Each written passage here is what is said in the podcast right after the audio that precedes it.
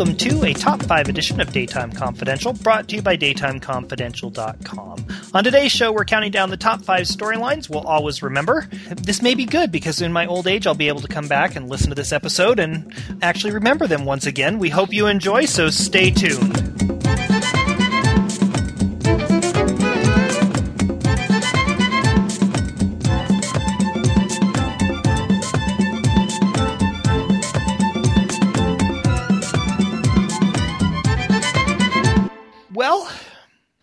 This is the fighting amnesia and dyslexia and every type of memory inducing st- well, I guess dyslexia isn't memory, is it? Um, no. it it's basically the hmm. amnesia fighting episode. Joining me today we have Jamie, welcome. Hey, what's up? And we have Tina, welcome. Hello. And gen- our General Hospital spoiler guru, Reagan, welcome. Hello. Um, so we're counting down the top five storylines we'll always remember. Jamie, what comes in at number five for you? Number five comes in probably the most second controversial storyline involving this character. It's not the one that's got people or that had people so stirred up a few months ago, but it involves uh, Michael Corinthos, and it was when they faked his death when AJ came back and faked Michael's death to make to steal him basically and to make Carly and Sonny think he was dead. I know a lot of AJ fans were appalled by how they felt the character was written into a corner. I thought it was brilliant because I thought it was a real Cain and Abel story, and I saw it from the time that I began watching GH pre Guza.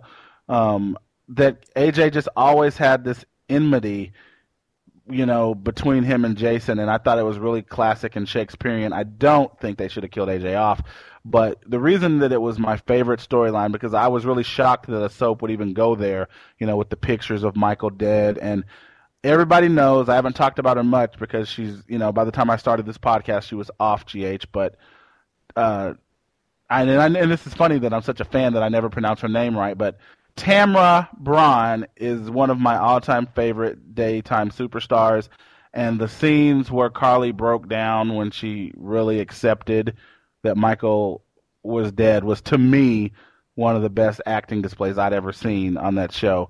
So for her and for that storyline that I thought was pretty cool, I'm gonna say number five for me was Michael's faked death. And I think Brian, I mean Brian, um, uh, Billy Warlock did some of his best acting. He really showed he could be. I like menacing villain AJ over poor drunk me AJ any day. So I love that storyline. That's my number five. I would love to have AJ come back. It would be great to have him back right now. The Quartermaines need a little bit of rebuilding. Tina, who do you have at number five? My number five um, is from uh, One Life to Live, and it's uh, from the 1990s. Um, Billy uh, came on. He was someone new. A lot of people, you know, a new family. And he turned out to be gay. And he was one of the first, you know, gay teens fully portrayed as gay on, you know, daytime soaps. He was played by Ryan Phillippe. And he, it was just a great storyline. Um, and I just I remember various points uh, that he uh, you know had moments with Andrew uh, Reverend Andrew Carpenter and, and, a few other people where he was coming to terms with being gay and it just seemed like it was very realistic. Is that on YouTube? I know you're the YouTube queen. Can you still see those episodes on YouTube? Well, it, it was a kind of a couple month storyline, but there's probably, I'm sure, if I go rooting around, I can find some of the better moments. I can do that for you if you wish to watch. Oh well, you'll email me the links because I've always heard so much about this character, and it's it's something that I'd like to check out at some point. Reagan, who do you have at number five, or what storyline do you have at number five? Okay, I went a um, little bit more current because it's gonna be one of the storylines that I always remember, and that's the Metro Court hostage crisis situation. I loved everything about it. I liked the way it was filmed. I loved the timing of it. How we got like an hour of it a day. Are you guys there? Yeah. Yes. Oh God, it sounded I'm like just you so weren't happy to be there. on with another GH enthusiast. Good, because my whole list is GH. Oh, because just me is not enough. Yeah. No, You're I- not a GH enthusiast. You're a fan, but you. Oh, You'd be SmackDown. surprised. SmackDown. You'd I be think surprised. I think what he defines as enthusiast is Reagan likes S- Steve Burton as um, Jason Morgan and the mob. Jamie likes the mob. there you go. Yeah. That's what enthusiast is defined as. No one who doesn't like the mob can be an enthusiast, according to Jamie.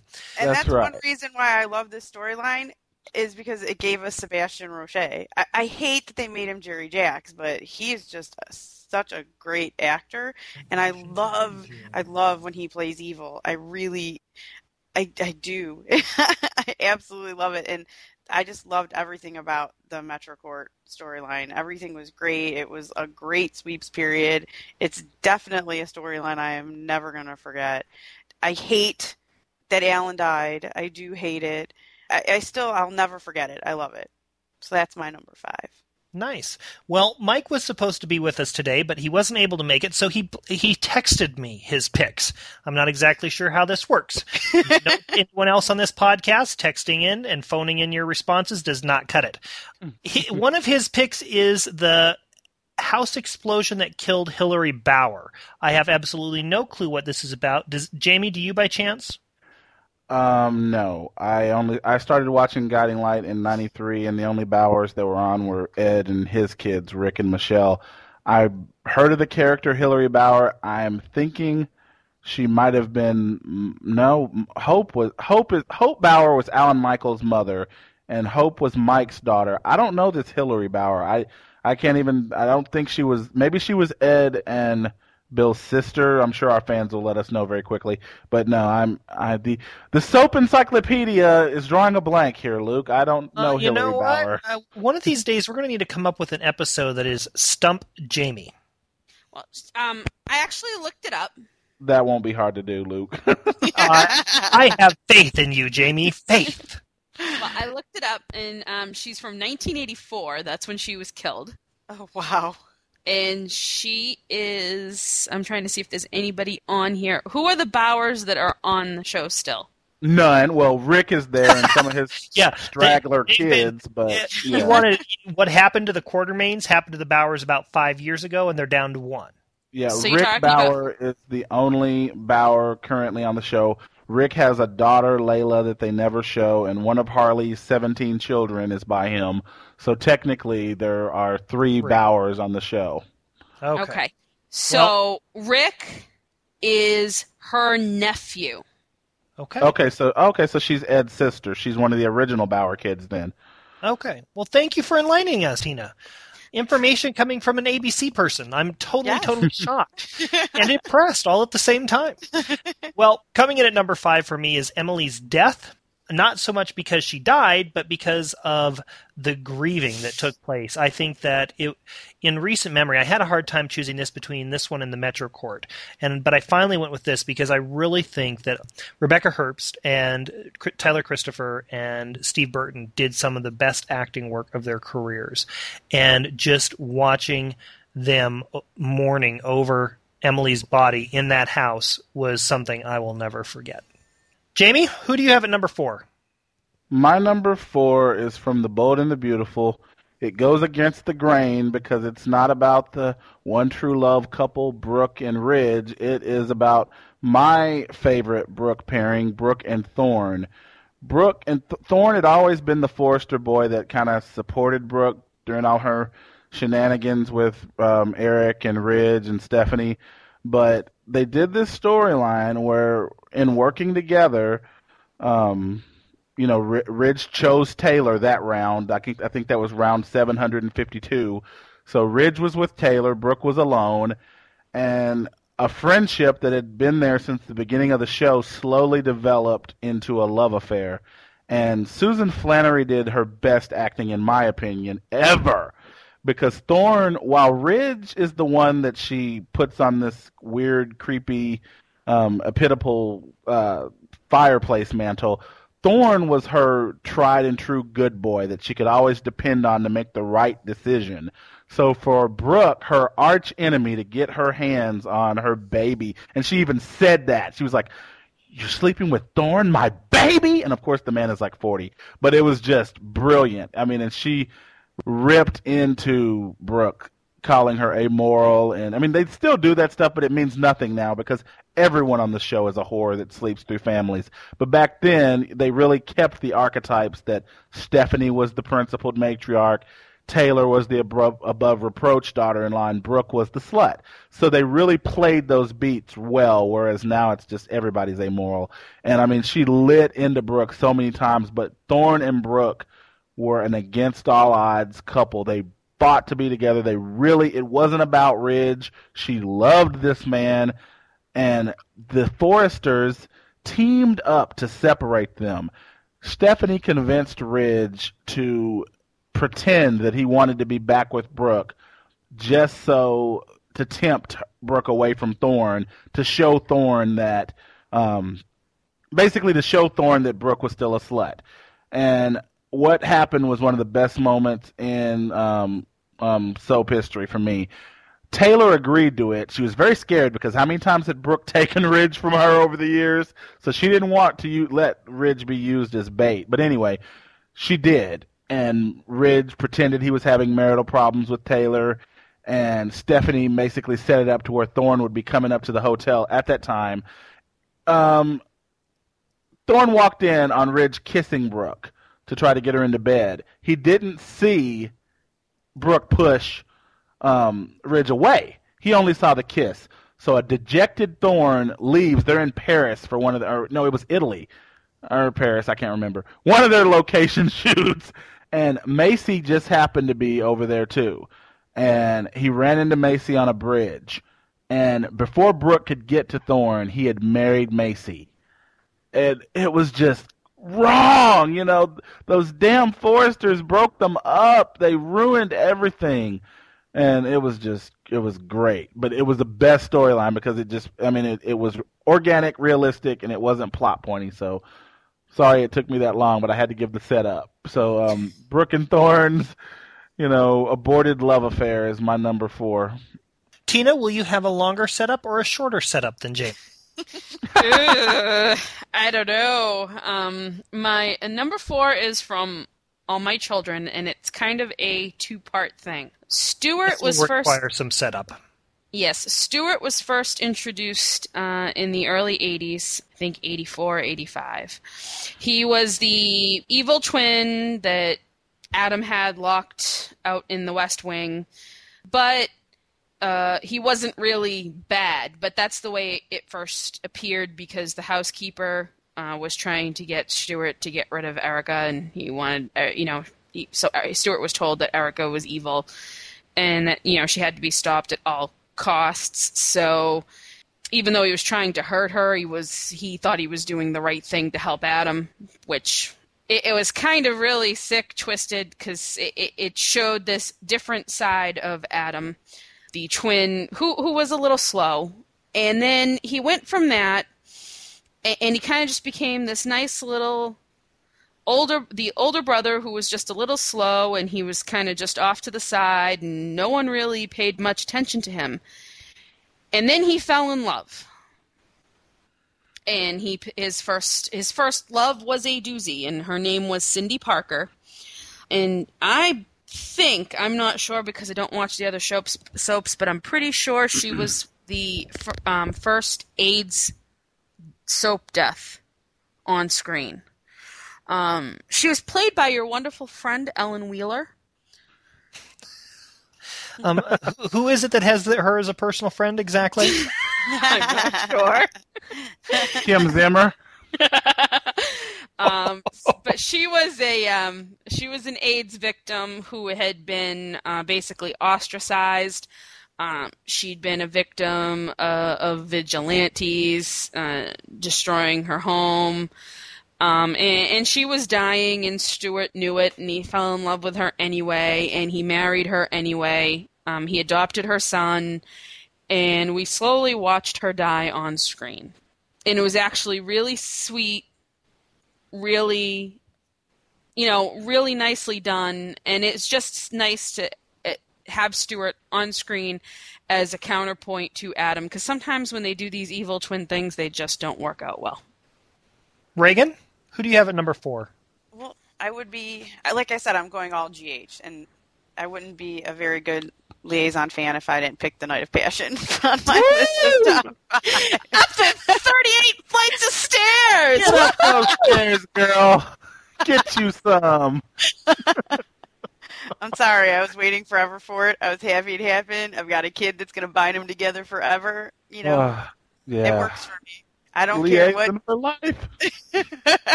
So here's the question: If you ever have, ch- when you have children of your own, if you choose to do so, will you be naming them after their child? This will true the, test the true basis of whether or not you are a liaison fan. I do like the name Jake, so I have considered it. Oh, But no, probably not. I mean, I, no, I, I don't think I can. Why General Hospital won't freaking give us this? That is the best super couple that came down the pike in the last 15 years. And why they refuse to give us what we want, I'll never know. well, because I'm convinced we're on a planet where they're cool, and they're on like the real planet where they're not, and we're all just Ugh. crazy. Because I don't get it either. It's ridiculous. There's like rumors now that after September ends, that it's they're going to be on another stall again, and I can't handle it anymore. Yeah. I'm reporting another one of Mike's texted in picks here. Um, I'm hoping that Tina can shed some light on this one because I know we've talked about it, but uh, she can go into it a little. One of his other picks for the top five storylines you'll always remember is Karen on the stand on One Life to Live. Oh wow! When, was when like- she, yeah, when she stands there and proclaims she's a hooker, you know, she was the upstanding wife of the doctor. She had the perfect life by day and by night. You know, she'd do anything for a dollar, I guess. Something Well- strange for some change. and it was a lot more back then too. I'm sure. Coming in at number four for me is a pair who had one of the most memorable romances in my short viewing history with the show. But it's the reason why I started watching it. It's the reason why I stuck around. And it is not Greenlee and Leo, surprisingly. Um, it is Hallelujah. it is Katie and Simon 1.0 on As the World Turns. When they first started, it was just it was a thing of beauty. It was r- truly romance in the afternoon. I mean, or love in the afternoon. And it was just something so nice and so classical, but yet so much fun to watch. So they are my number four pick. Jamie, who do you have at number three? My number three, I call it Daddy's Dying Who Got the Cory Will. Douglass Watson was the patriarch of another world. Um, Mackenzie Cory, the founder of the Cory Publishing Dynasty, and half of the show's biggest super couple, Mac and Rachel. When he died, a lot of people say that the show that it was over. I disagree with that because uh, some of my favorite years came after his death, but it really never was the same without Mac. But that death which is what I think should happen with all soap vets. They should die organically in real life first and then on the show. It gave them one of their best storylines for me as a young fan. I'm sure the people who watched, you know, in the 70s would disagree, but it was who got Cory Publishing. Iris had come back at that point. It wasn't the legendary Beverlee McKinsey. It was Carmen Duncan, an Australian actress who I adored. I didn't have the I didn't know Beverlee as Iris, so Car- Carmen was awesome for me, and um, she was this Joan Collins esque bitchy Australian. I don't know why Mac had an Australian daughter, but anyway, um, she had come back to take control of Cory Publishing.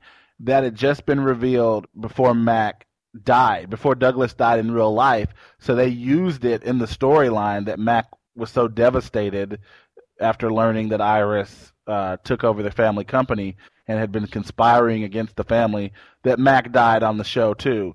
Later, we found out he had a heart condition, but uh, the guilt that Iris had stayed with her forever. She looked up at his the portrait of the two of them that she had at her sprawling, gorgeous, glamorous penthouse that made me want a penthouse when I was a kid. That you never see these kind of sets on soaps anymore. But she had this big portrait of them, and she just screamed at it, "Daddy!" and fell to the floor. I mean, it was awesome, soap opera at its best. And then that led into who would get control of Cory Publishing. Mac left a third of the company to his widow Rachel, a third to Iris, and a third to his youngest daughter Amanda.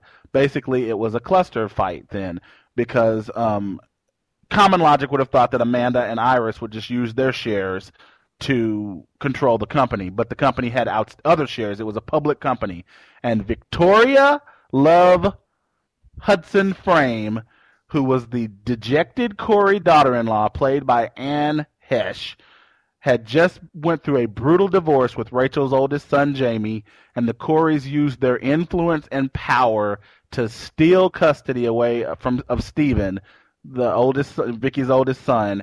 And so Vicky had lost custody of her son. She'd been humiliated in this divorce because of her affair, her affair with Jake. Um, well, anyway, Anne Heche was the best Maggie the Cat ever in daytime to me. Vicky's grandfather, Reginald Love, had left her 10% of Cory Publishing, just enough to vote for Iris and vote Rachel out. And Vicky showed up at the last minute in a red freaking dress and voted Rachel out as CEO of Cory Publishing and voted for Iris. And the Corys were speechless because they had all teamed up to take her kid. Loved it, loved it, loved it, loved it, loved it. But I mean, that was what I can. I love. People say that the, the business storylines don't work on soaps. Oh yes, they do. Good. Yeah, they they're my do. favorite. Always do. Uh, Almost definitely. on I used to And watch Heche- World, and I you just like replayed that all, and I just saw it all in my head. I'm and trying to think. Did she really have on a red dress? She had a. Red, she used to wear that red dress all the time, but I know her lipstick was red, and I'm she marched sure. in there, and she was like, "Hello, everyone." You know that Yeah, breathy I mean- voice she had. Oh my God, it was it was it was awesome. I loved you know, Another World. Oh, I did too. I- and she it's- hated Iris. That's the thing. She hated Iris, but she used those shares, and and I hated the fact that over the next couple of years, they kind of forgot that Vicky owned shares in Cory Publishing. You know, when she was fighting Grant, it was like Grant had all this money. Like Luke talks about, they take away the money and the power and the glamour of soaps because they want to make everybody middle class. But I liked Vicky being the wealthy bitch whose grandfather had left her a hundred million dollars and stock in Cory Publishing. But um, yeah, See, that was that that gets onto a tangent that it just drives me nuts. I hate the fact that these soaps have all went middle class. yeah. These soaps should be dynasty day in and day out. Period. Yep. Tina, who do you have at number four or three? Number three, um, I have a storyline which uh, to me is a very memorable memorable storyline, but I have a feeling it's about to be destroyed on present day television. So I am going to remember it with fondness right now, and that's a Marty's gang rape. Uh, it was a very controversial storyline. It was something that was very, very different. It was something that wasn't really talked about very much at the time.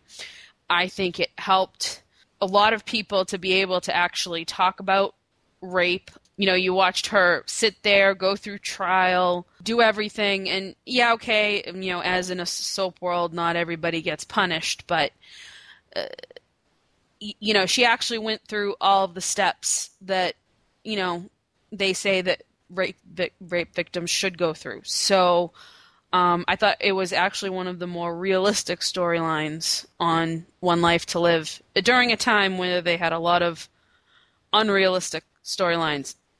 Eterna, anyone? 1968. See, Amazing and these things happen at the same time.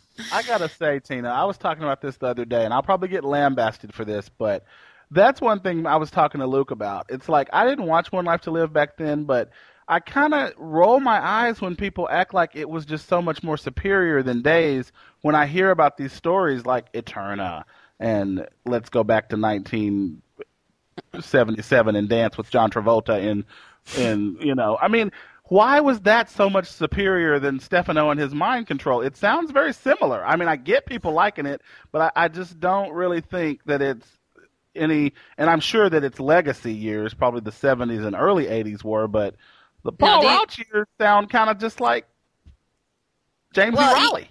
You know, it's kind of funny. Eterna was a very odd storyline, but it brought us Megan. Uh, another memorable moment when Megan died of lupus, uh, Vicky's Yeah. daughter. Uh, so that's you know while Eterna is kind of remembered for the funky outfits and the living underground for months.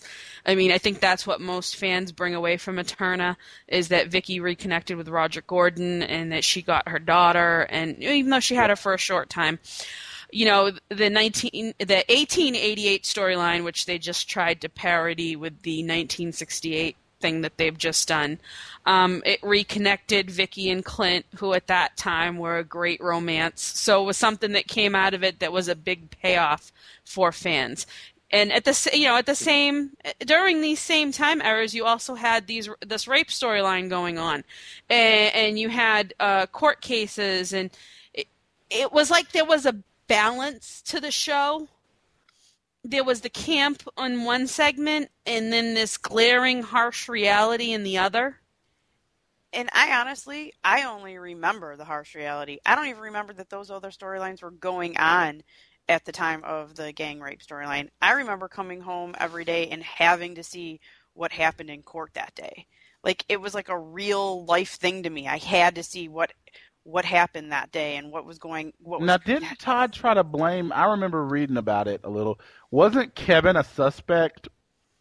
Yes, he was. Yes. Well, he was one of the four. Well, originally four were accused uh, because Marty didn't know exactly how many had raped her at first. Oh God, Um, so she Yeah. accused four, and then Kevin got himself exonerated, and then it was just the three. now what happened to these other guys? I mean, do they? I mean, One's they in a any- sanitarium, and the other one's in jail, if I'm not mistaken. That would be a great story thread for that guy to come back pissed off that Todd has lived the life of Riley while. But of course, that would be too much like. Especially if he's boinking her again. Well, I just hope they wrap that shit up really quick because it's just obscene and stupid, and I can't they even went You there. know, it, it was like a train wreck yesterday. You know, you look at the screen and you're watching them kiss, and I don't know whether to vomit, throw something at my TV, uh, turn it off permanently, and it Oh, was like I was helplessly I- scared. You know the it green straight. S- the green soup that spewed or pea soup that spewed out of um what's her name's mouth in The Exorcist.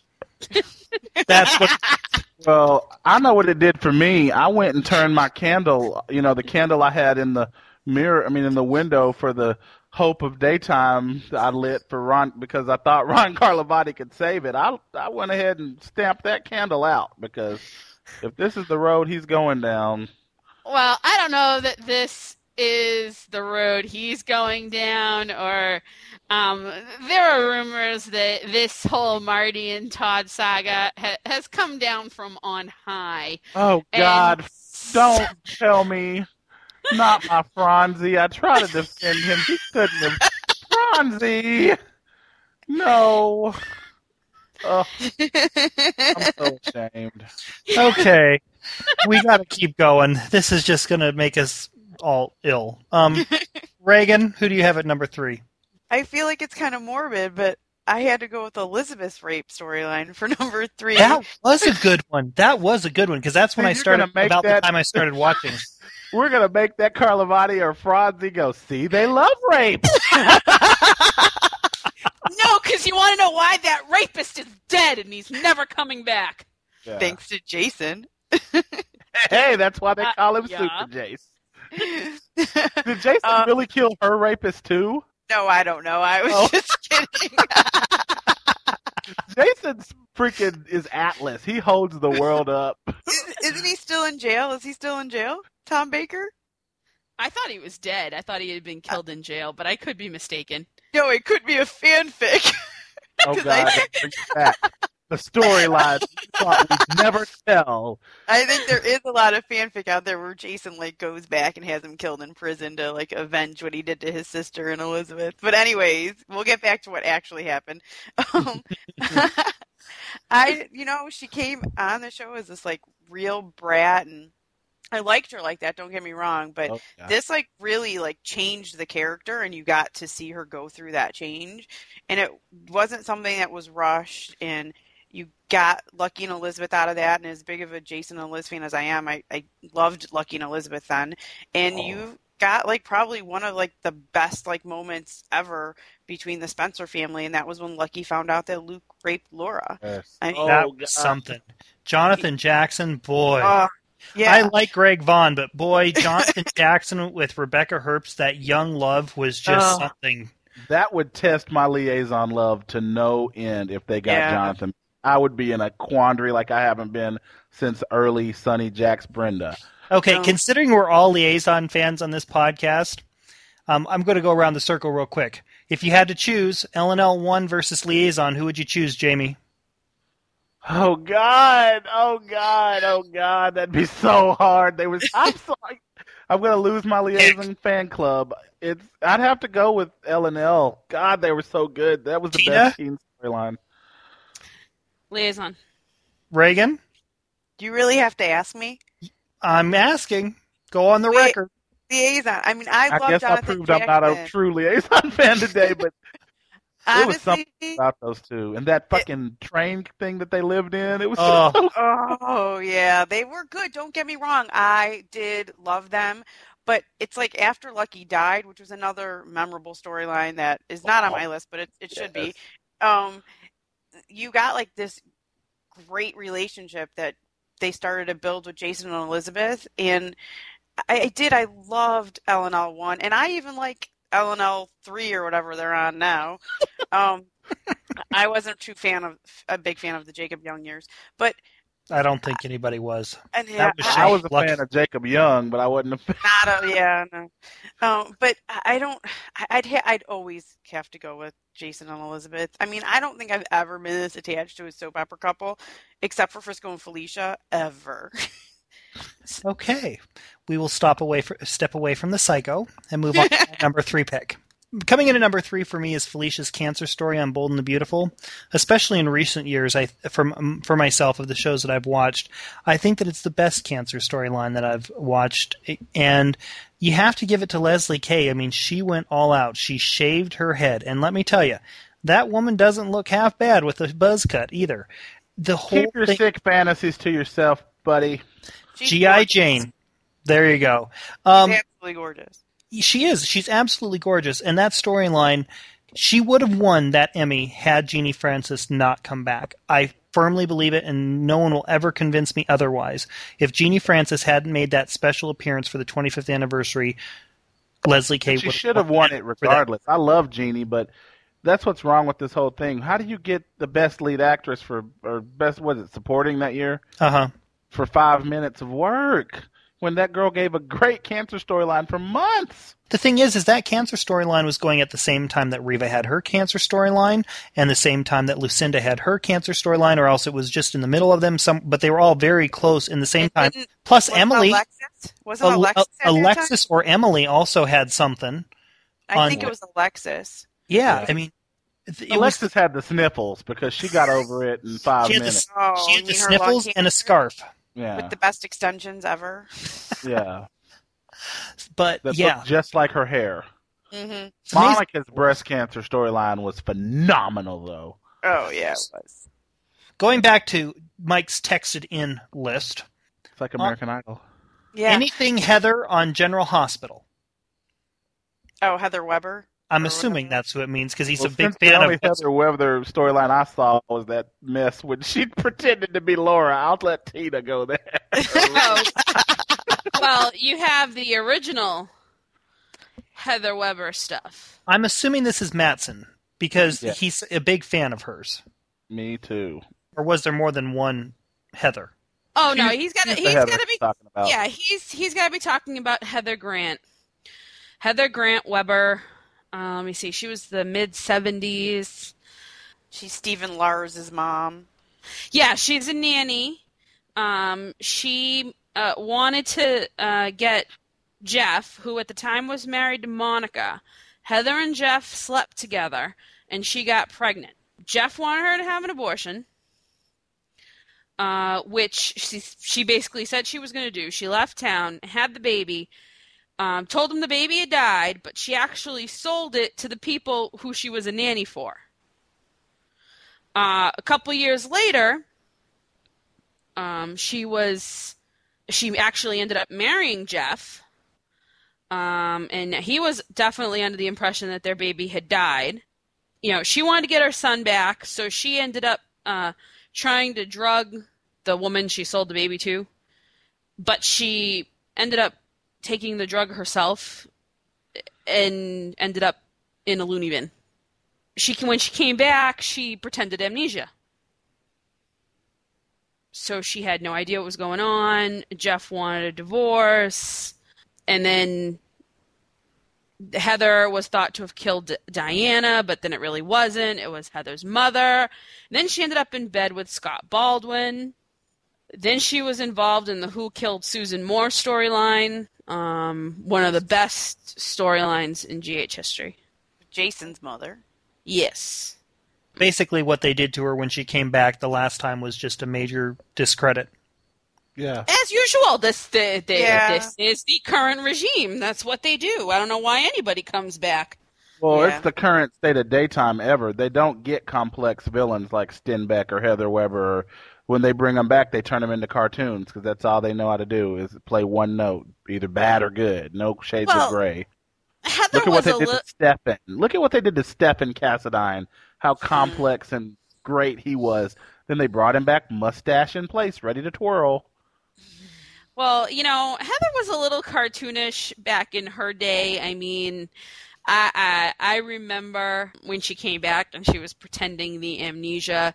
It, this was kind of the storyline that was going on while Luke and Laura were on the run. Um, it was the other storyline that was playing in the early '80s. It it, it was kind of funny because we all knew she was faking it, and, and much like you know right now on One Life to Live, everybody think can't believe that nobody realizes that Jess is actually Tess, and you wonder how everyone got so stupid. It, it was the same kind of thing. So some it was a little cartoony. Jamie, who do you have at number two? My number two, I've mentioned it before on the podcast, so I won't have to go into great detail. But it was Is Gina Really Hope? Um, wow, a James E. Reilly storyline is on my top five. But yeah, um, they brought Kristian Alfonso back without. I mean, it, I, this was really brave for daytime because they usually do the, you know, nothing. It wasn't new to do a lookalike or a twin, but they brought this character back with the red herring of is she really Hope Williams Brady? Bo was in love with Billie Lisa Rinna by that time and was in a wildly popular relationship with Billie. But it was Robert Kelker-Kelly as Bo, so there were the Bo and Hope fans were kind of at a loss. But they played these beats for a whole year that Gina could be Hope or couldn't. You know, they did. You know, they found plastic surgery markings that would indicate that um, you know she had had plastic surgery after the fire. I mean, after the acid, you know, that Hope would have fallen in. But that plastic surgery could have also proved that Stefano had this woman made to look like Hope. Then they did a DNA test, and the DNA test was inconclusive. It said that she was related to Shawn Douglas, but they couldn't, you know, conclusively prove. So it was all these red herrings, and basically, Gina just decided to be Gina. You know, she because she, you know, that's the only name that she remembered. You know, because that's what Stefano called her. So Gina was having a life in Salem. They had brought Peter Reckell back, so of course we knew that they were going to put Bo and Hope back together. But um, there was still the red herring. I mean, even me as a true Bo and Hope fan wondered, are they really stupid enough to not make this woman Hope? Well, you know, you really kind of got used to her being Gina, and then one day Billie and Gina, who were the best of friends, and I hate that they ruined that years later, were walking at Salem Place Mall, and someone attacked Billie, and Hope tripped the guy and collared him, or Gina, you know, at that point. And so Billie was like, "How did you do that?" And Gina was like, "I don't know." Well, Hope was a cop, so it was like, "Uh oh," you know, that was that little wink that Reilly used to be a master at doing. And then, you know, Gina decided because of that to join the police department. Well, she's at the firing range and she shoots her gun and passes out. And all of Hope's memories come flooding back. But that still wasn't enough to prove to Bo that she was Hope. But Grandpa Horton had left a letter in a magic box, and he had only taught one, or he had, no, not the letter. He had a magic box that he had only let one of his grandkids know how to open. and that was Hope, not Jennifer, not Melissa, not any of the rest of them. Only Hope knew how to open this magic magic puzzle box. Gina knew how to open the box. They played these beats with Lisa Rinna looking like someone was kicking her in the gut because she realized this bitch is Hope. It's over for me and Bo. And then there was a letter inside. Bo still, being the stubborn Bo Brady, still didn't want to believe that it was Hope. Hope had left Bo a letter in the box that she had written to him on their, you know, right after their honeymoon. And Bo starts reading the letter. Gina starts tearing up midway through and finishes the letter. She starts reciting it word for word because that was Stefano wouldn't have known anything about it. So basically, we knew at that point that Gina was really Hope. Then the DNA, they did another DNA test that Stefano didn't get to, and it proved beyond a shadow of a doubt she was Hope. Lisa Rinna went packing, and Bo and Hope were back. So that's my number two. You say you tell your stories with such passion. I always appreciate that. Because there is nothing to be passionate about anymore. the day is over. It's Tina, over. who do you have at number two? Uh, my number two is uh, BJ's death and Maxie's heart on General Hospital. Oh, Yeah. Missed that. stuff, good stuff. Uh, hey, it's on YouTube. yeah, YouTube that one. That's that's a definite. And make sure you have a whole box of Kleenex next to you. oh yeah. It, it, it, it's truly sad that other than Maxie, we have no one involved in that storyline on screen right now. yeah. they're all Uh, dead. No, they're not. not. Bobby's Just not dead. just fun. Felicia's not dead. Uh, some of But- them are, but, But may I just say, at least they're writing Maxie really, really well. I honestly believe that Kirsten Storms' role as Maxie is probably one of the But they best never should have killed. Georgie. Frisco and Felicia, in a moment of grief, thinking they were going to lose Maxie, slept together and made Georgie. You don't Mhm. kill characters like that with that kind of ugh, history, legacy. Yeah. It, it, it's it, it's astounding that um, you know Emily is dead. You know, the kid that Monica adopted after her breast cancer scare, though she met her mother while they were. I mean, they just kill off these characters that have so much resonance with the audience. Sorry, go ahead. oh no, I perfectly agree. Actually, I was really sad when BJ died. I mean, it's not often that they truly just kill a child, you know, yeah. Yeah. on screen. But y- you knew they weren't going to let Maxie die. They had to find Maxie a heart. They, you know, they had her on the donor list, but you know, a, a blood relative would always be a better donor. And you know, I, I remember when they oh. wheeled her into the hospital from the school bus accident, Ugh. and they knew she was, you know, completely brain dead. She was only being kept alive by the ventilator. And, and Tony made that decision to disconnect the machine and take the heart and give it to Maxie because it was a match. It was And I remember, I remember Bobby just screaming at him that he couldn't do that and he couldn't take her. And it was amazing because Bobby wasn't even her mom. She was her, you know, stepmom. But you could tell she loved this girl.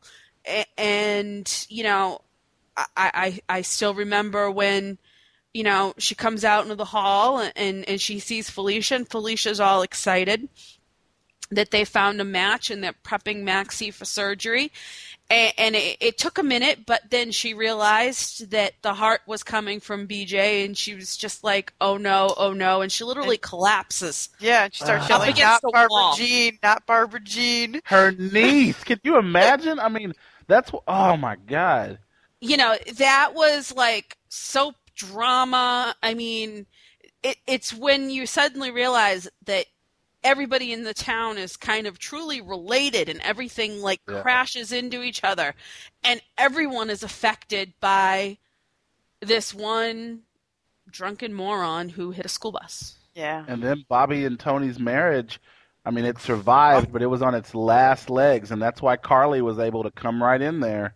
hmm and and do her mass destruction not just on Bobby and Tony, but on all of Port Charles Yeah. and General And the thing Hospital. of it is, it was so and- plotted back then. I mean, it was plotted. People talk about plot like a bad thing, but when plots are done good, I mean, back then it was methodically plotted out. You know, oh god, it was so I think good. because now it's a lot of plot points and nothing that's Yeah. plotted out. You know, Where is Claire Labine?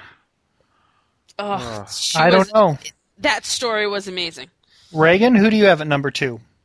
I was gonna do a little trifecta because they're all little like big events, but not really storylines, and they're all mob related. So Jamie, you'll love it. My Woohoo. my first my trifecta is Lullaby Massacre when Laura is singing to a baby Lulu and gunfire is just erupting all over town. Loved it. Oh yes. I loved Nobody could eat the mobsters, and see that's what this show is really missing. If they had Genie Francis to rip the mobsters a new one every once in a while, like she used to, I think the fans that don't like the mob would kind of like that because the way she used to rip into Sonny and Luke. Oh God, when she thought Lucky died in that fire, Oh, she that was ate good too. Sonny's lunch. That Genie can, and oh God, uh, that's why I hate seeing her come back to play Lulu's Casper the Friendly soap star. So who is number two on your trifecta? um, Clink Boom, which I know Luke, you said you're not even sure what Clink Boom really is, but it's when it, Sonny married Lily because she was pregnant, and they're at Luke's club celebrating. Brenda is off on a yacht with Jax, getting married because she's heartbroken over over Sonny and Lily, and you see it all comes about in slow motion. Mike stops Sonny to talk to him, and Lily says, "I'll drive, honey. You're too drunk. I'll get the car." She goes to the car to get the car they're still talking. Brenda and Jax are on the yacht getting married. They clink champagne flutes together. Lily starts the car and boom. Boom. It was awesome. I oh. mean, it's sad that Lily died, but it was awesome. No, it is. I was not. I was not unhappy to see Lily Rivera leave. She was Oh, one of my favorite characters, but I, I don't, I mean, I wasn't happy that she died. So if there are Lily fans out there, I'm not That was advocating. so that, good too. My God, was I mean, good. Brenda was so finally good. moving on, and then the bitch is finally dead, and she could have had Sonny. So Yeah, good. but it literally, Luke. I kid you not when I tell you, you see the champagne glasses go clink, and then it cuts to the car, and the car goes boom, and that was your Friday tag. See, that's why I've said it. I've said this before when people wonder, like, and yeah, I know that there are plenty of problems with GH. Trust me, it's not that show anymore. But GH has been the only show, except for days, you know, in the early years with Reilly, during the 90s to excite the hell out of me. None of the rest of them were exciting me by the 90s. Not even Another World, none of them. GH still could mm-hmm. excite the hell out of you. I'd say up until 2006. You know, but it's, You know, it's but, struggling you know, now. That was your Friday tag. Spoilers were not quite as prevalent back then as they are now. And that beautiful uh, song. I miss that beautiful, not this high. Da-da-da, da-da-da-da-da. I'm like, where's the soft little Kenny G with? It was. It was just a pretty little instrumental. But the, the best part was is when they first when they cut to it on the Friday and the car blew up, nobody knew whether or not Sonny had gotten in. Yes. You didn't know who was in the car at that point. Because they just showed that like that little driver section and then the sheer explosion.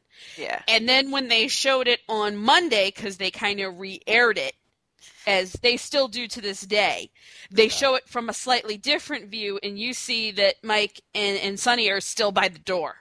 You know why that happens, Tina? Because different script writers they get this they get different breakdowns and it still has that that same lead in. So they basically the scriptwriter who wrote Friday didn't write Monday, so they're basically writing it again. Well, no, So- it, it, it it was the opening, you know, intro on Friday answered the question from on on uh, the opening intro on Monday answered the question from Friday. Yeah. which was i- i- is something that draws suspense. The cliffhanger, you know, it's kind of funny. SoapNet does these cliffhanger Friday things. I, I don't find There aren't Even- any No. cliffhangers. Oh. there are no cliffhangers. They don't do them that way anymore. Even knowing spoilers, I mean, even if I didn't know them, I just don't find these dramatic endings on Fridays like they used to have. No. Yeah. What is your number three of your number two? Something you should love. Oh, it's Oh, when- okay. it's when Nicholas got shot outside of Luke's club. This is a remember this is a girl. I love me some Reagan. but you understand the beauty of Guza. I do when he when Goose is good. Yes, I do understand him. But he gets there's a drive-by shooting and he gets shot outside the club and Jason's there and he's Jason Morgan at that point. But that's like when that little bit of Jason Quartermaine kicks in and he remembers that he wanted to be a doctor. But why you should love it, Luke? If you have you seen this one? No. Is when he's recovering. This is where like the Nicholas and Robin friendship came from. And see that what I was gonna say when Luke was talking about the best acting Tyler's done. Love you, Tyler, but the best acting you did was your first couple of years on the show. He was brilliant back then. He was really good back then. He was. See- but he- See, See, I only I started wa- saw- I- okay, maybe maybe I just am forgetting it because when I started watching, it was just about the time that Nicholas was revealed to be Laura's son. Yeah, well, that's when he was good. Well, but but see, I don't. But uh, that was so long ago, and I I didn't know the stories well enough back then for me to remember him being shot. I guess I just don't remember it. oh, it was that good. I mean, was that was Guza's opening. He had been replaced at that point, and he came back, and that was like his opening. I'm back. Slavo. Yes, that was his opening. I'm here, bitch. But it was it was awesome because you know there's Jason and Luke gets in the ambulance with him because he knows he has to because it's Laura's son and it was just I thought it was fantastic. I loved those are like my three like mob trifectas that I really really love. Well, mo- moving on to Mike's final pick, I think, from the looks of it here. Um, and I, I've discovered why he's not here with us. Turns out that September 9th is his birthday. Oh, happy birthday, on the Mike. 9th. So even though that will d- d- date this episode, happy birthday, assuming he actually listens. Um, come, coming in at, for him next is Cecile tormenting Blaine on another world. Jamie? Cecile de Poulignac, pre Anne Heche as Vicky Hudson, was Another World's penultimate bitch after Rachel reformed, of course, because Rachel Cory was the first bitch of Another World. Uh, oh God, Nancy Frangione played Cecile, this blonde, lush '80s, you know, vixen. You know, it it was a template really. Mindy Lewis, uh, Tina from One Life to Live, but Another World had Cecile de Poulignac. She was a grifter who married both Cory's sons, uh, you know, Jamie Frame and Sandy Cory. She had Maggie. Luke, if you remember the character of Maggie Cory, this is her mother, uh, Cecile. Cecile was, this was, I'm thinking, this was, now Mike is, is really telling his age here because now I remember Cecile with the Blaine storyline, but I was a little boy and it was like Peter Love is who I think they were fighting over, who is Donna Love, Anna Stuart's older brother or younger brother. He was the love heir, and Cecile was married to him, but he was really in love with Blaine, who was poor. You know, classic soap storyline. The rich, you know, the bitch fighting against the poor girl, the poor virgin good girl, and you know, Blaine kind of Blaine that whole the, she was a Ewing, and Blaine got phased out pretty early. Sandy married. No, no, no. I, I'm sorry. It wasn't Peter Love. Okay, I'm sorry. Sandy Cory, Mac's oldest son, was in love with Blaine. Yeah, I, I'm now I'm remembering. Blaine actually raised Maggie because Sandy and Blaine were this against all odds little couple, and Cecile was trying to get in there, and uh, but she also was screwing Jamie Frame and Cass Winthrop and half the town, and you know she was just a, a Carly, a snatchalope, as our Belinda would say, and um, but yeah, she had a baby on on Sandy Maggie, and then you know Sandy and and Blaine ended up getting married with Mac. And, I think Mac and Rachel's third wedding was a double wedding with uh, Sandy and Blaine, but um. Cecile was a, I mean, she was awesome. She was, you know, Luke at the end of Another World where Grant and Cindy end up on the island of Tankir. Uh huh. That was a wink to Cecile. Cecile de Poulignac uh, when she came back, one of her most famous times, me and Roger Newcomb talked about this the other day because his favorite Another World characters were, I mean, Cass and Kathleen. You know, he was before Cass and Frankie. Well, before when Cass first got engaged to Kathleen McKinnon, Jake McKinnon's cousin, Cecile kidnapped him to this island called Tankir. So again, that sounds a lot like One Night to Live. Um, on time, Cecile had become the queen of Tankir. She had married this king, but he couldn't give her an heir, and if she didn't get an heir, they were going to lose the the principality. So she got her old lover and kidnapped him so that Cass could sire her an heir. So Felicia and Wally, the little person, and all of them had to go try to save Cass. it was it was comedy. I mean, it was that was their comedic storyline because Kathleen thought that Cass just ditched her at the altar, but really he was trapped on this island being fed grapes by all of Cecile's servants. And so anyway, um, Well, the storyline ended with her becoming the queen of Tankir again, but she had to marry a 13 year old boy who was the heir apparent. I mean, it was it was nuts. It, it sounds a lot like One Life to Live to right now. Well, um, so that you know, you said Mike showing his age. I have an official confirmation from here in the form of a text message indicating that he is actually 105. So we would like to wish him his 105th birthday. And it There should, in that case, put him in reference because he is actually older than Guiding Light. Only love can save the world. I'm happy that anytime someone says guiding light. Um, coming in at number two for me is actually a most memorable uh, storyline I'll always remember, but not because it was good, because it was that awful. Um, Erica Kane's unabortion. Uh, Josh Madden as a Kane does not cut it.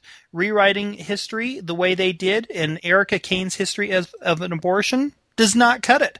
This storyline needs to be undone. I don't care how it's undone. It just needs to be undone.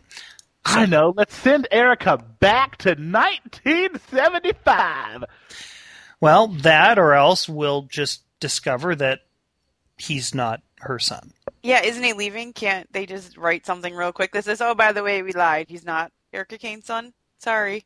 That Oh, would be nice. I I mean, mean, if you can bring Jesse back, I mean, I say with characters like that, you just do what they did to that one Martin boy, that Bobby Martin.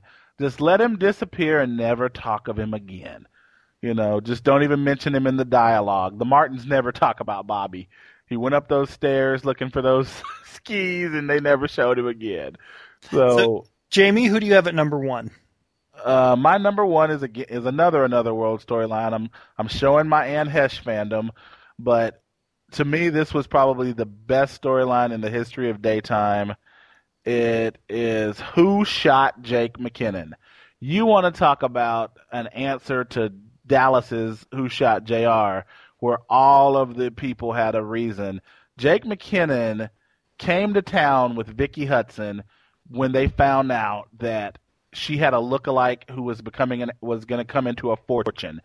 Vicky found out that she and Marley were twins, that Marley was raised by their mother to believe that she was her sister, while Vicky was given to the maid and was raised in a podunk town called Lassiter and grew up poor and having to live hand to mouth.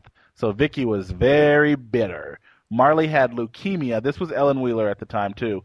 Um, one, she was a great actress. Um, Marley had leukemia.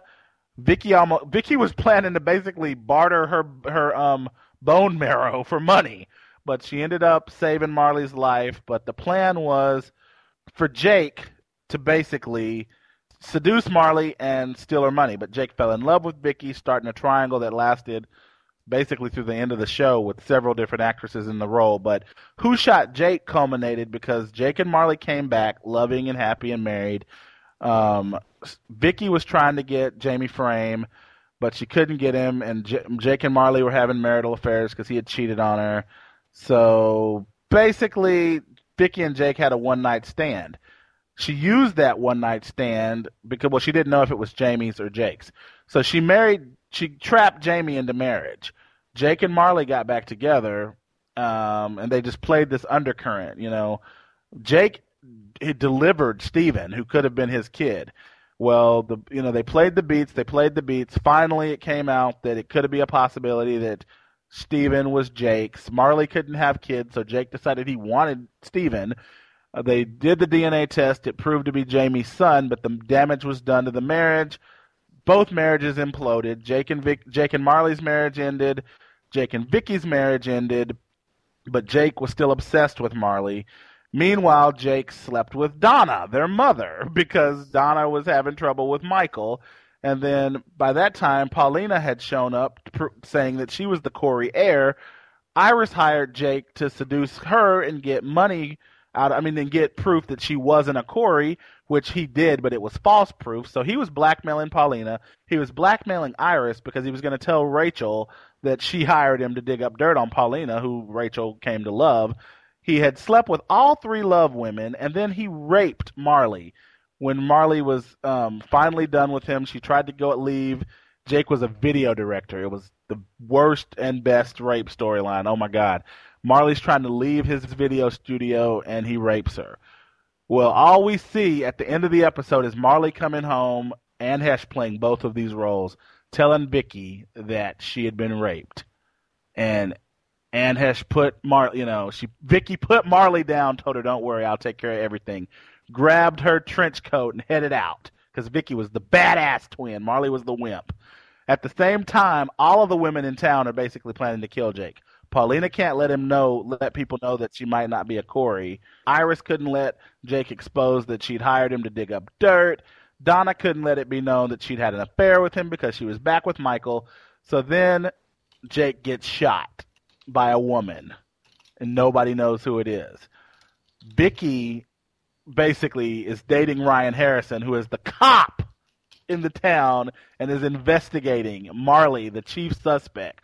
So Vicky pretends to be Marley because Marley's so fragile and can't handle it. And all of these people are suspects. During the course of the trial, it you know, all this stuff comes out you know, we learned that, you know, not during the trial, but shortly thereafter, we learned that Michael, I mean, that um, Donna was having an affair with um, Jake that cost Donna and Michael their adopted son, Mikey. They were having a custody battle at the time with Mikey's adopted parents, and Stacy Winthrop, Cass's sister, found out and told Donna she would reveal on the stands her affair with Jake. So Donna's affair cost her her son. It cost all this stuff, so everybody had a great motive to want Jake McKinnon dead. Well, it turned out that it was Paulina, and that's around the time that Judi Evans took over the role from Cali Timmins, and it was just brilliant. It was brilliant. Jake Black when Jake came to, instead of him revealing that Paulina shot him, he blackmailed Paulina into marriage so that he could get his hands on the Cory, fortune and then Jake and Paulina fell in love. So and became one of the best couples of the '90s on Another World. So Can I just say, I just love hearing you talk Another World because it brings back so many memories and the stuff that I haven't heard before. It's always great to hear it for the first time. Oh, it was great. Jake and Paulina, you know, oh, I they know were awesome. I never liked Paulina with that Joe or whatever is the Italian guy. I was like, Ugh. Yeah, it was Joe, the cop or whatever he was. And it really was hard for me. I fell in love with Jake and Vicky near the end because they were the last good couple.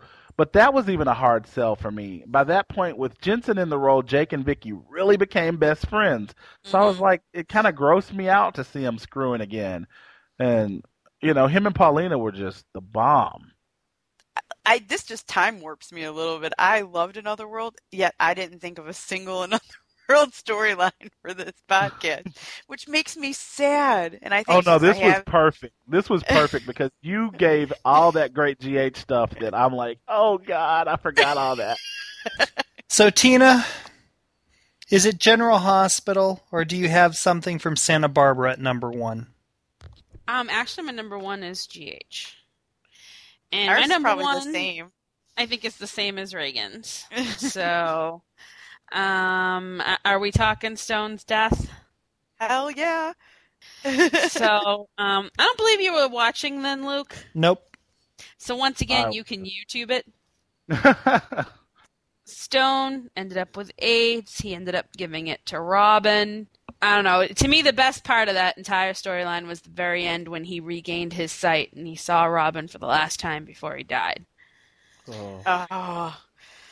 I just like watched those scenes probably like maybe two or three weeks ago, and I had like got on this YouTube kick where I had watched like the shooting uh, outside of Luke's Club of Nicholas when I was that I was talking about before. But yeah, I rewatched those scenes where he can just like see her, and when Sonny walks in afterwards, and oh, it just that whole storyline Mhm. from it starting at Lullaby Massacre when he found out he was HIV positive and he got shot in the leg and he didn't want Robin to get his blood on her and all the way through his illness with counseling and Alan and then Robin getting tested it just that whole storyline was incredible I Mm. loved everything about it including him dying, which was really sad because I love Stone and Robin, but I just felt it was done right from beginning to end. Mm, mm, mm. You silent, Jamie? No, I'm actually. I mean, it makes you want to tear up because I mean, look at all of the, all of the good they did. They educated me about HIV. The nurses' ball came from that. I mean, Oh, yeah. You know, a, a lot of stories spun from Stone's death. Uh-huh. Uh, and weren't Brenda so- and Sonny apart at that time, and she had to go to him? yes. yes. It was so organic. Uh, the to me, I, I think the worst part about this en- entire HIV storyline is that they were so good at educating. I, I remember Robin meeting with Alan, finding out she was positive. You know, learning that while she was HIV positive, she didn't have the full blown AIDS at the time. Yeah, like learning the difference between That there that. was, Yeah. you know, knowing that there was a huge difference between that, and that HIV isn't actually going to kill you, Mhm. um, and that she could take this cocktail of pills, and it was something that you used to see her do every once in a while, sit there and take the pills. And I can honestly say that until uh, I think it was this past week on, or, or the week before on night shift, was her the first time I'd seen her take her cocktail of pills in years. Yes, and remember It- even they- the the storyline when Michael was kidnapped, when Tony kidnapped Michael, Yes. he took her with him, and her without her pills, and just how like important it was that you know they she got they sick. yes Yes, and that the regimen is just so important, and there's really Yeah. nothing that you know that should get in the way of that. And you know, Not and, and a it's couch. Not even talking about shopping for a couch. yes and now it, it just seems like you know here she is. They were you know. You know, AIDS had been done before. It wasn't the first AIDS storyline, but it was probably the most educational AIDS storyline um, for a lot of people because it wasn't between people that were gay. It taught you that it wasn't just, uh, you know, gay people that got AIDS. Anybody could get AIDS from just about anywhere. Uh, and that, you know, it wasn't just, you know, a needle and a syringe, and it wasn't just this. And, you know, it, it just showed you how AIDS can literally just happen.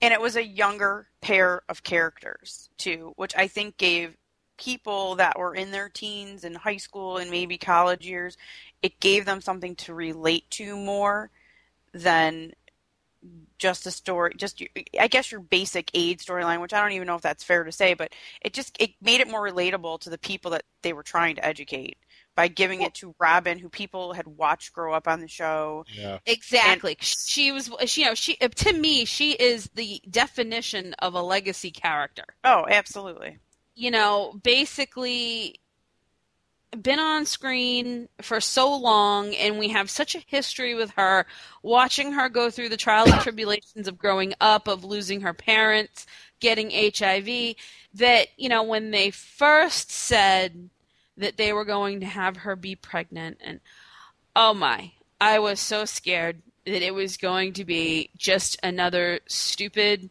gimmick of a storyline, which it sadly enough has turned out to be. I mean, they still have time to save it. They still have time to educate that yes, it is possible for someone who is HIV positive to have a, child, to not have a child be, you know, born positive. There are ways, you know, Yeah. things to do. They've touched on it, but they haven't really gotten into it, and I think they should. They have a wonderful, wonderful moment to actually educate fans and educate people on something that maybe I know that back in the day I didn't know there was a difference between AIDS and HIV. And to be perfectly honest, I am lucky enough that I can say that I don't have anyone in my life, you know, directly who is touched by the the issue Right. of AIDS or HIV, but I would love to know because you never know when that you know can come up exactly how you go about having a healthy child and how that works. And And, I think- And they need to play the beats on because I have to be devil's advocate here. I'm going to be when I first heard about this storyline, I thought that Robin was incredibly selfish. And I mean, I wish that they would have a Carly or you know the stock character that they use to say the hateful stuff, which is usually a lot of stuff that real people in real life would think. Because I thought to myself, okay, why not adopt? I mean, why even? Yeah, it's a very minuscule risk, but why risk? you know, I mean, is the desire to bring a child into the world enough to really risk that child being infected by HIV? I mean, they didn't play any, and and and I know that they're trying their best to show that HIV. You know, Chris Rock made a joke about it once, and it's kind of coming true that one day AIDS and HIV would kind of be like, oh. What's wrong with you? Oh, my AIDS is acting up today because you can just take pills and you know, and we have come so far that it's not a death sentence, but they they treat Robin's HIV sometimes like she has the sniffles. And I stand by Exactly. And I stand by what I said. I think it was on a girls' night out, Tina, if you remember. I learned more about being pregnant with AIDS in like what a five minute conversation on Grey's Anatomy that Izzy had with a couple that came into the clinic and the woman was adamant that she had to have an abortion because she was HIV positive and she sat there and convinced them and gave them the facts of it. Then there was more in that one segment or one little storyline on one episode of Grey's Anatomy than you've heard for the last nine months that Robin's been pregnant on General Hospital. Well, let's And hope that- it doesn't end up being 12 months like Alexis. Well, she's going to give birth on October 29th. So it will be 10 months. Yeah, roughly. well, guess Kinda- what? A woman is truly pregnant 10 months, not 9 months. She is, but when you count it out, she got pregnant sometime around Christmas because that's when Georgie's funeral. Well, funeral the kid's just as stubborn as as Robin. And Right. Because, you know, it's 40 to 42 weeks that you're pregnant. Well, this nine month crap Hey, is the longest ever in daytime was Vivian Alamain. She gestated Philip Kiriakis for a full twelve months, Is that what explains it? Well, and she in was per- sixty-five years old when she got pregnant with. him. well, let's hope that Reva's pregnancy on Guiding Light doesn't last as long, but it provides a Uh. great segue into my number one. Um, because my number one is from Days of Our Lives when Carrie punched Sammy at the wedding. Uh, that scene specifically was the culmination of so many years of storylines that had been building up between those two sisters. And to see it happen is still one of my all time favorite favorite scenes. And I, I, I know I've mentioned it before, and I didn't really want to necessarily put stuff on my list that I had mentioned before, but I uh, that s- Carrie punching Sammy and it being so out of character is so iconic for Days fans. Everybody who watched at that time remembers that vividly, and to me, it's the number one. Now, as I understand it, we have a whole bunch of honorable mentions, so we're going to have to go through these quickly. Reagan, since you have the longest list, let's start off with your 500 honorable mentions. Oh, I won't read them all. I won't read them all at all. But um, there are a few because I don't want to say that I'm all GH. I did have a couple of days that I put on there. Marlena being possessed was one that you'll never forget, whether you liked it or not, which was a little ridiculous, but you won't forget it. Um, and from also from days, Kristen, John, and what when I Eileen Davidson was in the dual role as like the wacko, and they had baby Elvis. Oh yeah, that was. You Who's won't now forget that. thirty-five years old. Exactly. Never forget that. Um, and then Jennifer and Jack when they were trapped in the tunnels. Reagan is so my best friend. Tina, honorable mentions. oh wait, can I do a couple GH honorable mentions? Okay. Just two. okay. Just two. Because it goes with my Liason love, which is Elizabeth's kidnapping. I loved that. When Jason was searching frantically for her and he even went to Taggart for help. And Edward for help. And then um, Brenda's breakdown. And that's it. I'm done. Okay. Tina? Well, I, I didn't really do too too many of honorable mentions simply because when I made my whole list out, the ones I didn't use, I threw the piece of paper away because I did this at work earlier today, and I probably had another fifteen of them on the list that I just tossed. Uh, but I mean, you know, when Luke and Laura were on the run and they had the wall of Jericho, as it's called, the the the blanket hanging in the middle of the room. So how long did that take tumbling down is the question. A year. It was like a year. Didn't they wait a year to have sex? Well, I mean, after sex. yes, yes, um, the the rape with the horrible disco music Oh, God. And, and them dancing at Wyndham's. I, I mean, those to me are some of my favorite Luke and Laura moments. Um, then there were they did this storyline back in the um, the 80s with the Aztec princess when Felicia first came on the scene and they thought she she was a boy and she was really a girl. And she was snooping through Frisco's apartment and he caught her. Yeah. Um, when Anna and Robert finally started getting together and one Valentine's Day, she tied him. She, he he kind of made this comment that she was a little on the frumpy side. Well, she got all dressed up to the nines in this gorgeous red dress, and they went to Robin's recital. I still remember that freaking hot pink and orange dance thing that the poor girl had to dance in on the stage. And then Robert and Anna went back to Robert's penthouse and she started teasing him and she ended up basically stripping him and tying him to a pole in his penthouse and left him there. Hmm. Basically, you know, I think he was to his boxer shorts tied to a pole and then sent Frisco in to untie him the next day.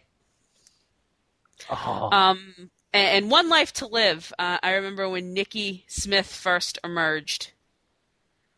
You know, when we first found out that Vicky had a, a, a dual personality.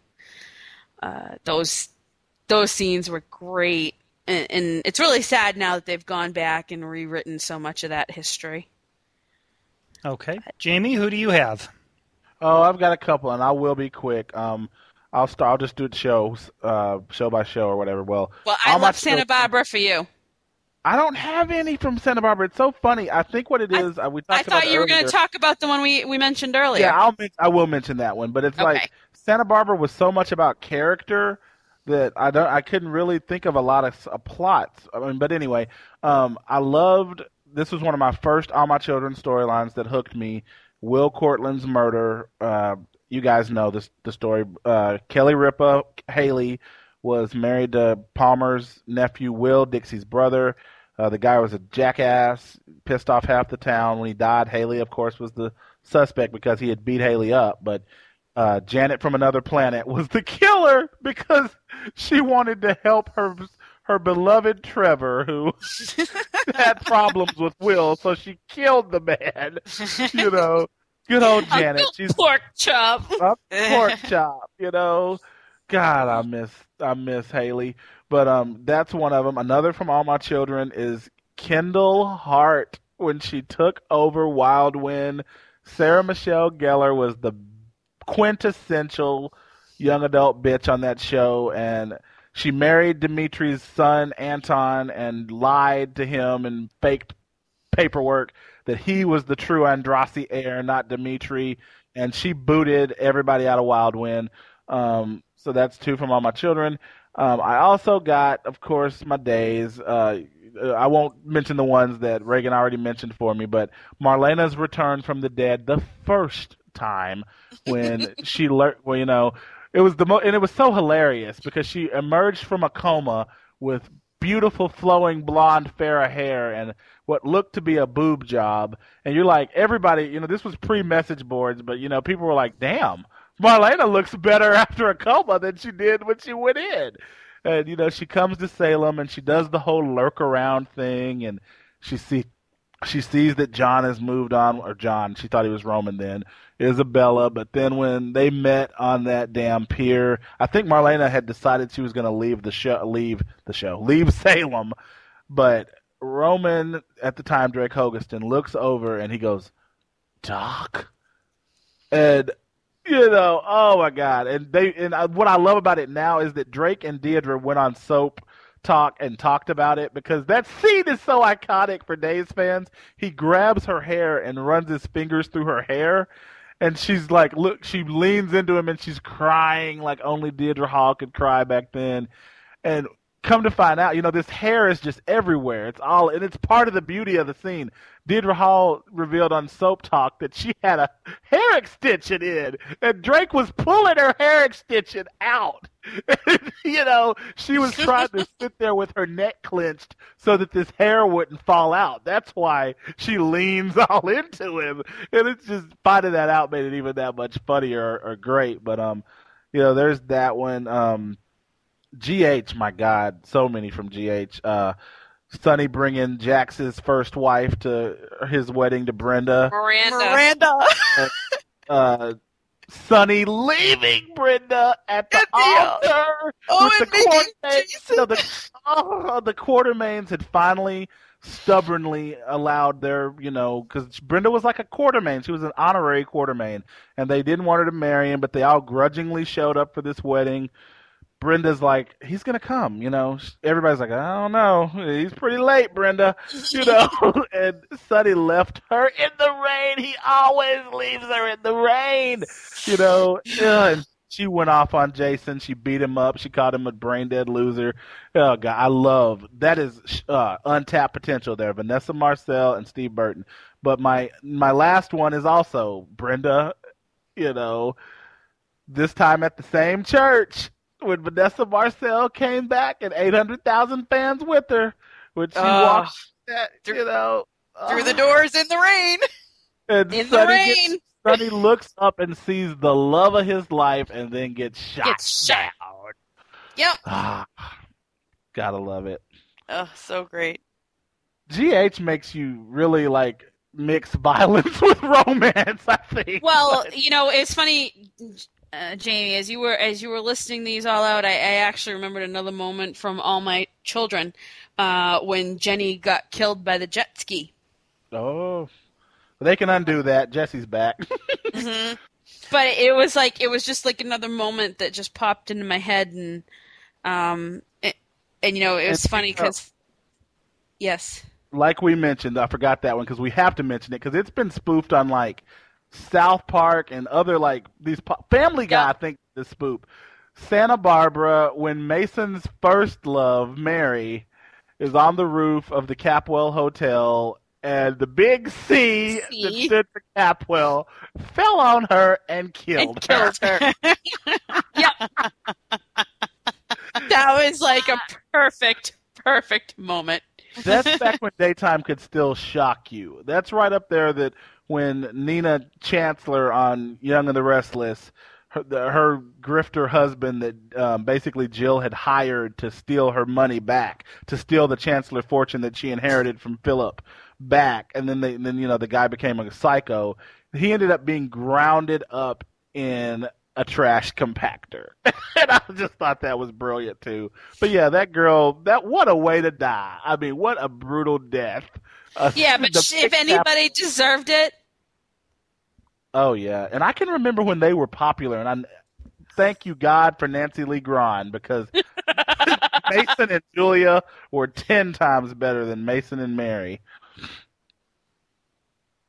On that note, um, instead of ending on death, I will once again I would once again like to give a shout out to Mike, who's celebrating his 105th birthday. All the best to him. May he enjoy the alcohol he's imbibing. Tina, Reagan, Jamie, as always, it's a pleasure. Thanks. Thank you. I'm glad we were able to do this. Until next time, folks, we thank you for listening. So long. Bye. Bye. Yeah.